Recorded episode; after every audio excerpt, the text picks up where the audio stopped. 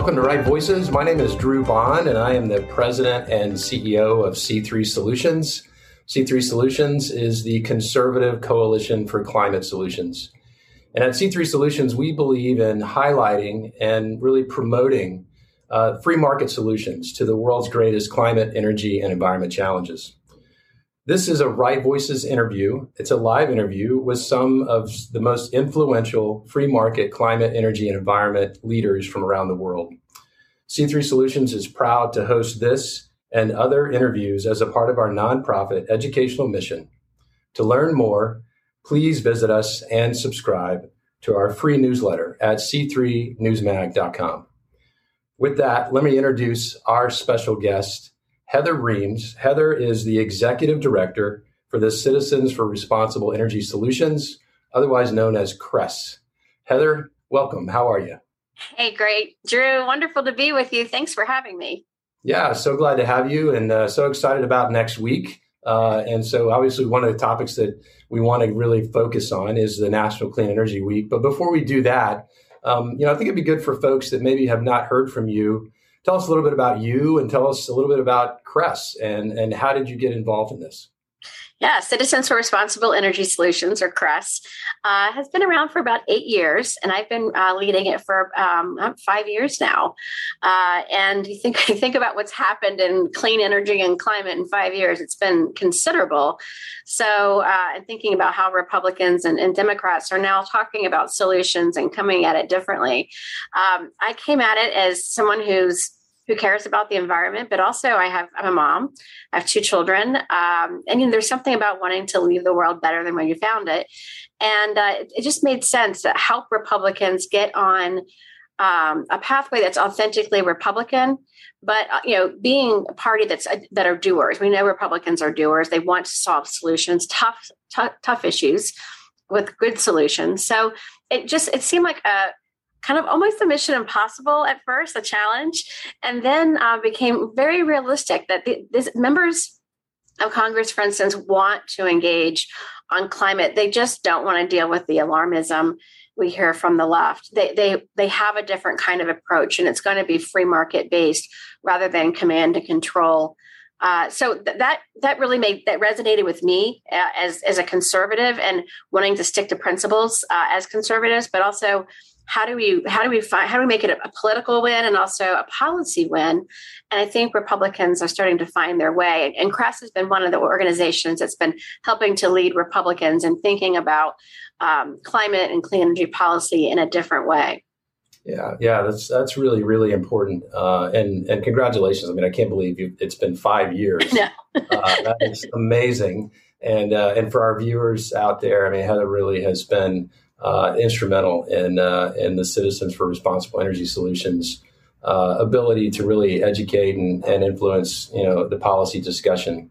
Uh, so you know from that perspective, I mean you mentioned Republicans a lot, and I just want to clarify or make sure that our folks understand. Like, are, are you a Republican organization or uh, distinctly free market conservative. I know a lot of people use those words interchangeably. Right, right, right. Fair, fair enough. Uh, well, I'm, I'm wearing my my CRES hat now. That are, now, and we are a right of center organization. We focus mostly on working with Republicans, I and mean, certainly we're working um, with Democrats where it makes sense. But we've also talked about you know, helping Republicans engage authentically on, on climate uh, and clean energy, and that that has its own lane of work um, that's really important. I think it's bringing Republicans to the table, helping them realize they should have a place at the table, and then now being at the table, what to advocate for. So now you're you are starting to see this difference of approaches between Republicans and Democrats.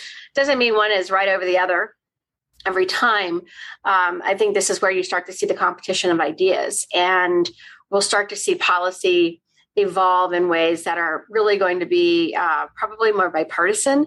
Uh, it should be more bipartisan, uh, just like any other major issue that, that, that Congress is trying to tackle. So, you know, I guess I'd say we're a right of center organization, uh, but recognizing that we we had some work to do on the right to bring Republicans at, really at the table strongly and wanting to be at the table. And now that that's for the most part we're there we're really starting to start to really dig into the policy. I think that's where we are now. And that's why it's interesting wearing my other hat as the chair of National Clean Energy Week.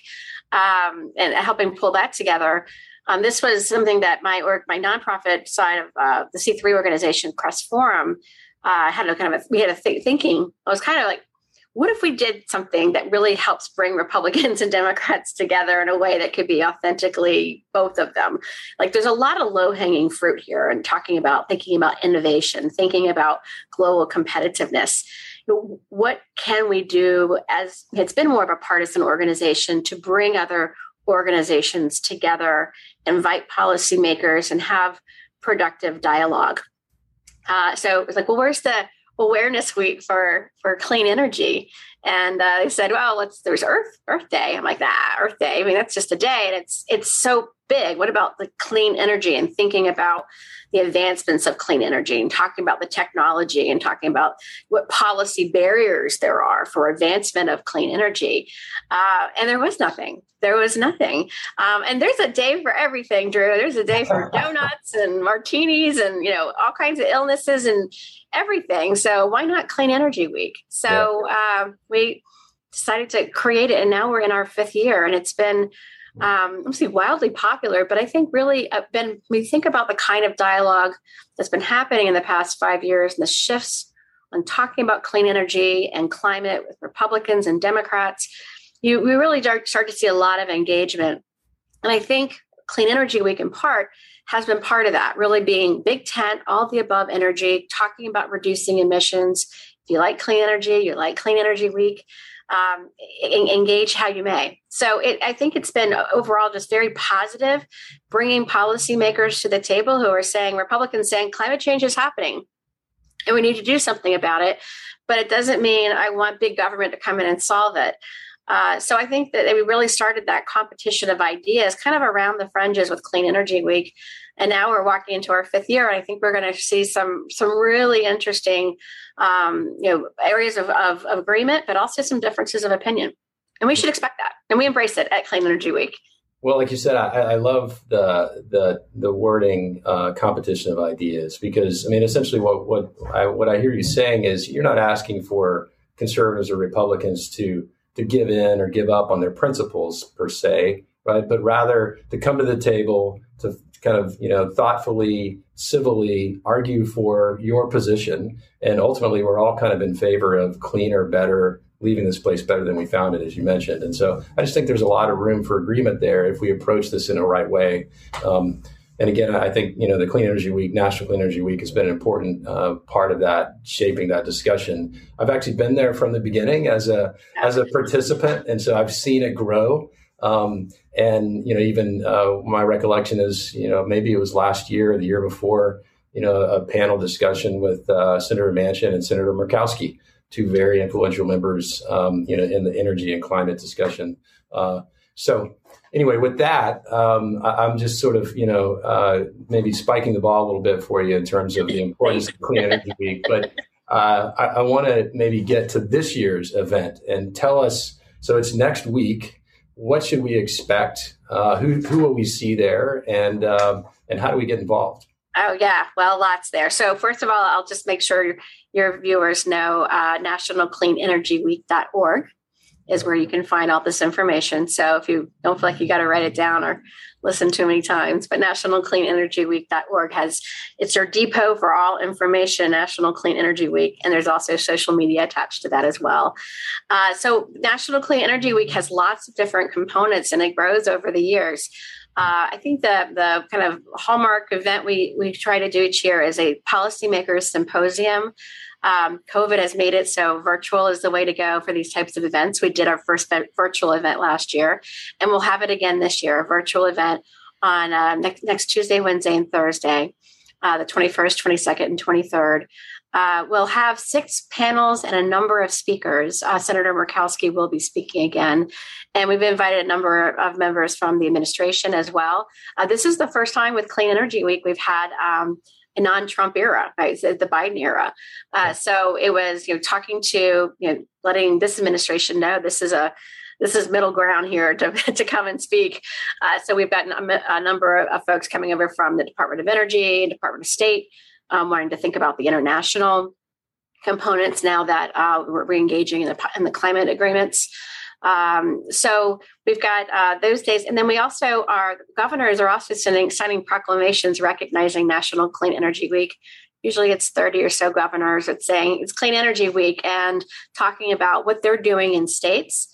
Uh, we also have a number, about 150 participating organizations, C3 being one of them, uh, just talking about clean energy. So we just want to elevate uh, clean energy, and and however each organization wants to do that.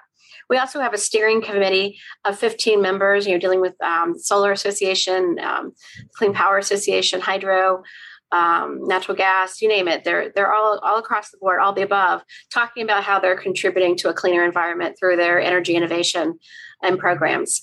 Um, we'll also have a dinner and a gala. Um, got, it can't be. It's in DC. If it's in DC, you got to have a dinner. We've been missing our dinners in DC. uh, well, we're uh, have a gala discussion again. Um, with I think we have a surprise keynote speaker. I'm not supposed to mention yet. Oh, wow. So yeah, a surprise keynote tell speaker. Us, we won't tell anybody. next Thursday. Um, switching my my hats, also uh, CRES, uh, my Citizens for Responsible Energy Solutions awards, our Clean Energy Champion Awards next week.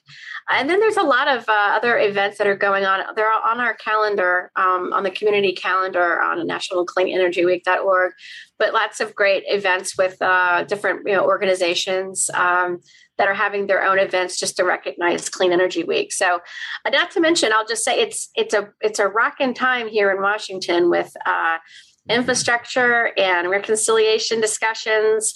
Uh, Congress has been in recess. They're coming. Uh, House has been in recess. They're coming back in session next week. So it is going to be a hop-in week in Washington for the next couple of weeks. So Clean Energy Week is going to be center of all of this too.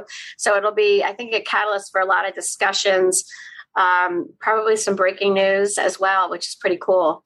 But I'll specifically with some of the um, some of the days we, have got a number of panels, and each day is has thematic panels.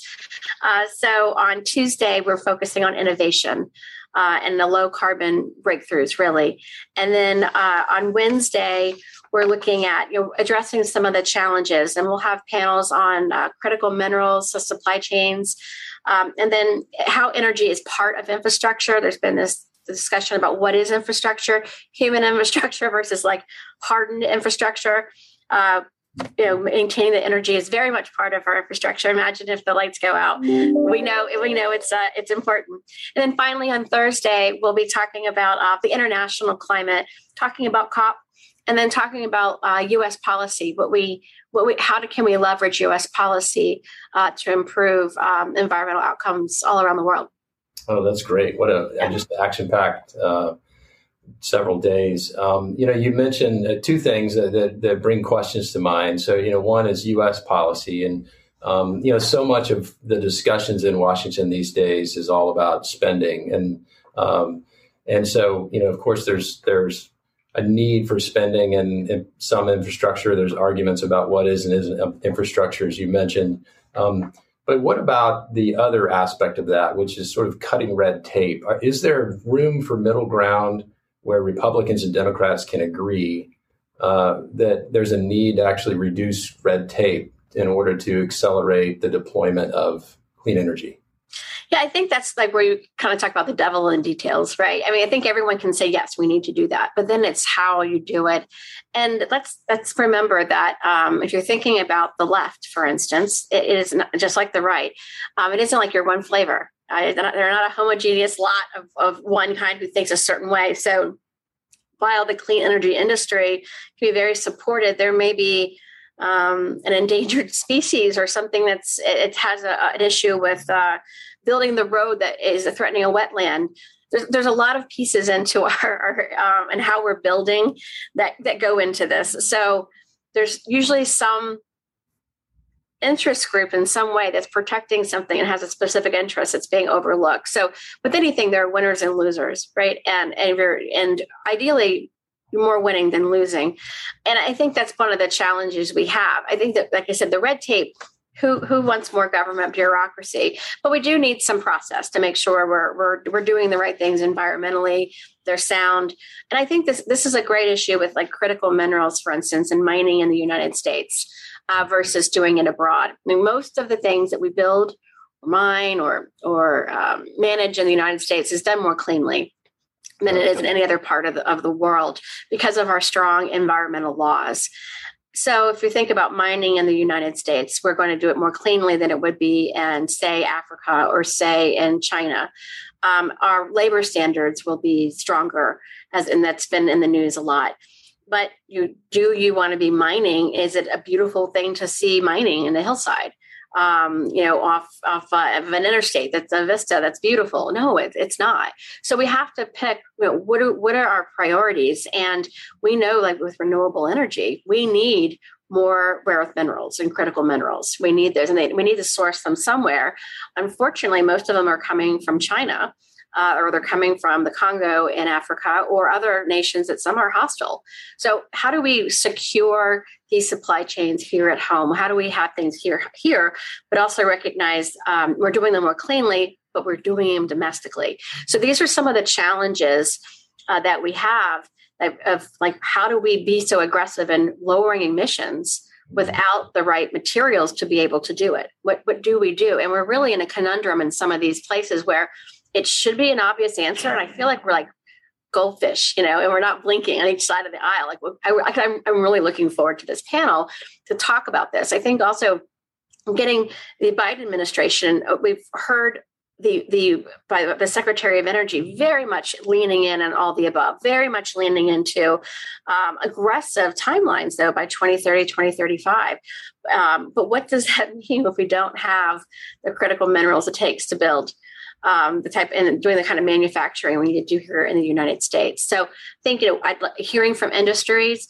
hearing from uh, the administration, hearing from members of Congress, and and maybe there's maybe there's something we can work out. I'd love to see. I know we all want to see it, uh, but these are like I guess it's it's really hard unless you're in the the trenches in something like this to understand what it means. But we all have went gone through COVID. We know how important it is for supply chains of being able to get certain materials from China, for instance, or if the Suez Canal is blocked by a massive ocean liner and where our supply chains are disrupted just from just the shipping. We know it's important. We know that much. So I think it makes sense to say, you know what are we going to do as a country? How are we going to use trade? And who are we trading with? Um, and maintaining the values that we have here in the united states particularly when it comes to human rights? Yeah wow it's uh, i mean it sounds like you guys are going to cover the gamut everything from like investing in energy innovation to all the above technologies to how do we deal with the the minutia policy and the fact that you, as you point out there is no silver bullet policy even uh, for these and and then you talk about you know global leadership. You mentioned COP earlier. Now some folks may not know what COP is, uh, but you know the, the Conference of Parties meeting this uh, this you know regular meeting with countries around the world. You know coming together, focusing on climate change. Um, and and so this is the 26th COP meeting that's coming up in November. Uh, and you're going to have a panel on this discussion talking about well, what should America's role be in that discussion uh, as we look to try and lead on that. So, talk a little bit about that. I mean, how do you how do you see that shaping out? Yeah, I think it's going to be another one of those areas where we, we everyone recognizes that climate change is a global issue. So, but, then sh- should we be and on a world stage operating? And there's some Republicans who have said we really shouldn't be part of Paris, the Paris agreements, uh, but maybe some kind of international discussion. So where's the line on where you can one you know the, our country can be effective obviously you have the biden administration leaning in heavily and saying we, we're going to be part of paris and we're going to create aggressive targets uh, to meet uh, the, the goals by 2050 um, and these are all you know so there's not an eye to eye about where we should be on this. So I think, you know, I think where the baseline is, where there's um, agreement, is it's a global issue it's a global issue. It's not just the United States, all over the world uh, has causes, has caused climate change and has effects of climate change, some more than others, without a doubt. What are we going to do? What is the what is the right answer? And how can com- countries secure their interests, specifically speaking for the United States? How do we maintain and secure our interests, but also lower emissions?